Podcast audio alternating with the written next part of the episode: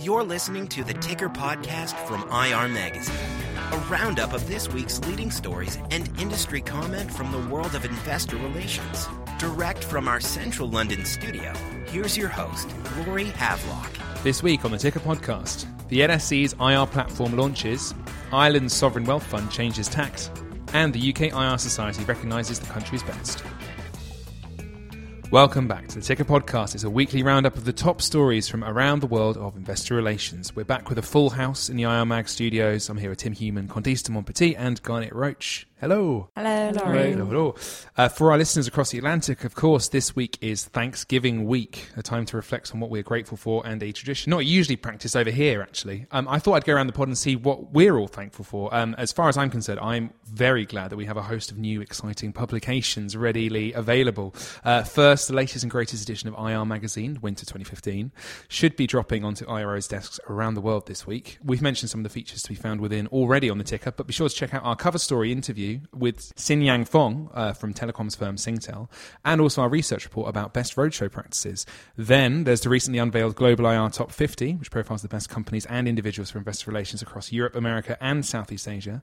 And of course, the Greater China and Southeast Asia Awards being held next week in Hong Kong and Singapore, respectively. Finally, I'm very thankful personally that I finished writing this year's Global Practice Report, which is now available to buy and download at irmagazine.com. It's based on a survey of more than 1,500 corporate IR professionals, and it details how investor relations is carried out across the world, including data about IR team sizes, budget, salary, and structure. And it's all divided by region and sector, so you can benchmark against your peers very, very easily. Really, though, I'm very thankful for the fact that I'm off on holiday tomorrow, so... Laurie, we're extremely thankful that you volunteered to write the practice report. Personally, I'm exceptionally thankful for that since I wrote it 2 years in a row. So you probably got at least another 2 or 3 years in the lineup. I mean, volunteered is a very strong word. I think it was left to me, but I did have a really good time writing it. But you know, all fun things have to come to an end. I've still got about a week's worth of holiday to take as well, so I'll be pretty thankful when I get to take that off at some point before the end of the year.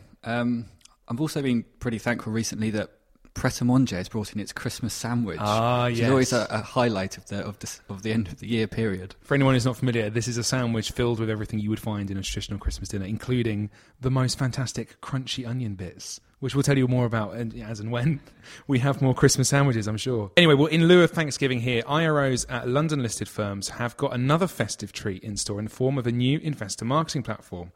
Garnet, can you tell us more? Yeah, so this week, the London Stock Exchange Group's social media IR platform, Elite Connect, finally went live. The platform, which the company says will help IR professionals manage relations with investors, find new business opportunities and do their work more efficiently, was announced last year. And the beta version has been running for the last 6 months, but it's now open to anyone that wants to sign up. So I've seen a lot of marketing information and headlines about this, but what actually is the platform? So it's an open access platform designed like a social networking site. And this means that IROs can use it to perhaps find potential new investors or connect with other users, including public companies, investors and brokers, LSE Group says in a press release. Commenting on Elite Connect going live, Xavier Rollet, Chief Executive of LSE Group, noted that new technologies are fundamentally impacting the way people interact and communicate. The exchange says that the new platform will also serve as a marketing tool for investors and intermediaries by allowing them to increase their visibility and boost access to the companies they invest in or are considering investing in.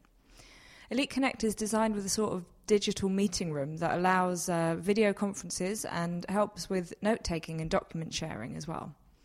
Users can also create their own profile pages, much like you would with Facebook or any other social networking site. And it offers a calendar that can be used to schedule meetings between users and coordinate availability for communications. And I'm led to believe there are some corporate access elements as well, is that right? Well, it includes a function that allows users to search for companies and investors by company name, size, location and industry. So it will be interesting to see if this becomes something that might be used for corporate access. The group's press release included a number of commentators, including Harriet Baldwin, UK MP and Economic Secretary to the Treasury, the CEO of the Borsa Italiana and the head of IR at Telecom Italia, so there's a bit of an Italian connection there, perhaps. It also includes a comment from John Gollifer, General Manager of the UK's IR Society. He says, quote, "In many ways, the use of digital investor communications is creating a more level playing field by enabling companies to extend their reach to existing and new target audiences, while at the same time potentially offering a more tailored solution to meet the needs of a larger and discerning audience, equally equipped with online tools." It's quite interesting that these kind of platforms, corporate access platforms that are coming out, seem to be emulating social networks, whereas actually IROs have already made it quite clear that they are not completely enamoured with the way that they are at the moment. There must be something that they see useful for the IR profession still in that, and maybe, I don't know, are IROs still going to come round to it? Or yeah, maybe. I mean, I kind of looked at that in one of my winter features, another little plug. Mm-hmm. Yeah, it seemed that opinion did seem to be quite divided on whether IROs wanted to be using social media. And of course, the other aspect is the corporate access side of things, and it's now been confirmed that MIFID 2 will be delayed by a year. So I guess that's going to have an impact on how much change we'll see and when that change might come about as well. Well, I guess they're using sort of social media functions as their sort of starting point, but what they're trying to do is help companies and investors sort of match up, which is actually what IROs already do with things like targeting tools and, you know, databases and so on. So it's just kind of taking quite a specific IR function, but then trying to use, you know, ideas from LinkedIn and Facebook and things like that to just make it a bit more social and a bit more transparent. I wasn't going to say transparent, but it's a transparency for Condice. Obviously, the more transparent, the better, Condice. I just find it quite, you know, social media is all about sharing what you're doing, right? Sharing your activity. I imagine many IROs wouldn't want to share the fact that they're targeting particular investors or going after certain people. No, I don't. I think that's a good point. Just like with Facebook, I guess the privacy settings are going to be important. Yeah. On to one investor, actually, who's paying a bit less attention to companies, I think is an easy segue to make. Condice, you've been looking at the Irish Sovereign Wealth Fund recently. Yes, the Irish government has apparently announced that it would be taking several billion dollars out of its 8.4 billion sovereign wealth fund over the next 5 years in order to give the Irish economy a boost. And how exactly are they going to do that? Well, the fund, which has a big chunk of money invested in global equities, bonds, commodities, infrastructure, with household names such as BlackRock, Deutsche Asset Management, Unigestion, Acadian Asset Management, to name a few, wants to reportedly ramp up the Irish assets, which represent only 1.1 billion at the moment. Fund director Eugene O'Callaghan explained to the FT that they will also be looking for other institutional investors to co-invest in Irish projects. They've recently invested in Swerve, a U.S. company that's about to hire staff for its Dublin office, and also private equity fund KKR, which is planning a real estate project in the country. And does that mirror activity seen at other very large funds? Well, yes, indeed. The Irish fund isn't the only one taking more money in-house. With the drop in oil price, a lot of sovereign wealth funds in the Gulf region have withdrawn large sums from asset managers in order to cut costs. The Saudi Arabian Monetary Agency, Abu Dhabi Investment Authority, and Azerbaijan's oil fund have all started to hire more in-house fund managers or allocate more money to their local economy. That's really interesting to hear. And Garnet, I remember reading your article from our fall edition, Garnet, when you looked at the fact that most sovereign wealth funds are taking a bit more of an active interest in what their holdings are. And of course, we've seen recent announcements from, you know, funds like the Norwegian Sovereign Wealth Fund, who is taking money out of coal burning and coal producing companies.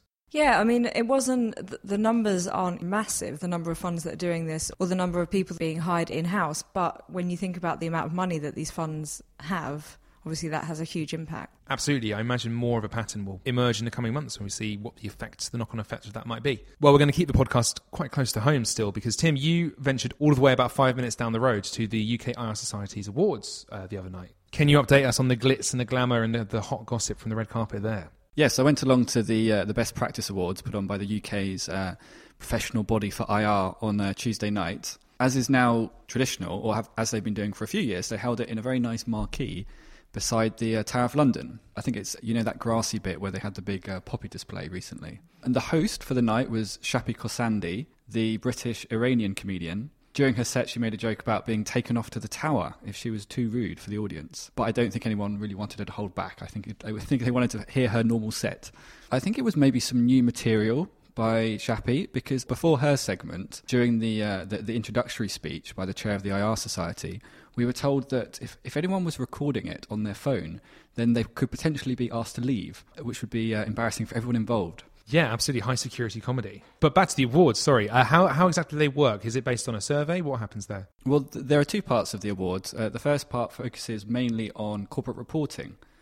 Companies can enter themselves, and then the final decision is made by a panel of judges, which this year included, for example, the IR Society chair, Sue Skulls, as I just mentioned, Tim Goodman of Hermes Investment Management, and PwC's Director of Investor Engagement, Hilary Eastman. The awards are divided into market cap segments for the British companies, and then there is also an international section. And the thing we all want to know, who are the main winners? Well, in this first part, four companies went home doubly happy because they picked up two awards each.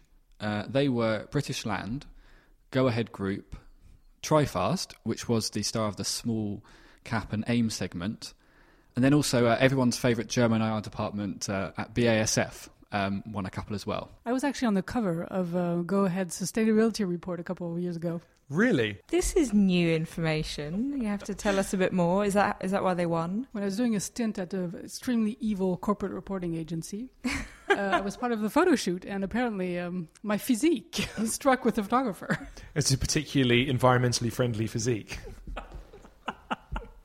Yes, I don't let out a lot of fumes. Well, watch this space, guys. I think Condice might be the next IR magazine cover star based on that information. What happened in the other part of the awards, though, Tim? The second part of the awards is smaller, just three prizes. It used to be voted on by investors, analysts, and IROs, but they've taken the IROs out, so now it's just voted on by investors and analysts. So I guess it's less of a popularity contest. Here, Best Newcomer was won by Adam Phillips of Halfords Group. Best IRO went to David Walker of Hayes, and AstraZeneca claimed the big one, Best Overall Company IR. It's interesting how the winners at the IR Society's awards compare to those British companies picked out at our awards, which will obviously be back in next summer. Different range of companies that I guess it depends on the investors and analysts they talk to, or maybe the criteria. When the awards were going on, I was looking through, and there was a lot of people that have won IR Magazine awards in the nominees list. Yeah, but they didn't always win. We've mentioned BASF already. British Land, I'm pretty sure, won Best Website with us a couple of years ago, so they're another company that's performed well in both awards. And of course the British companies are competing against all of Europe, aren't they, at our awards? So well, you can read Tim's whole write-up from the awards on our website, www.irmagazine.com, where of course you can find more information about all of the publications I previously mentioned. And as of this week, all of the articles from our winter edition will be appearing up there. Obviously you can only read them if you're an IR Magazine subscriber. And as previously mentioned, if you'd like to attend our Southeast Asia or Greater China Awards, more information is available at irmagazine.com/events. Tickets are still available, so if you fancy being a last-minute attendee, do check the website there. But I think that's all we have time for this week. Thanks, Garnet, Tim and Condice, for joining me again this week. Thank you, Laurie. Thanks, Laurie. Just in case you're waiting for us on Friday, we'll be slightly late coming back to you on Monday in a week's time, but we'll see you then. Goodbye. Bye. Bye. You've been listening to The Ticker Podcast from IR Magazine. For free access to all the latest global investor relations news and analysis, register at irmagazine.com or download the app.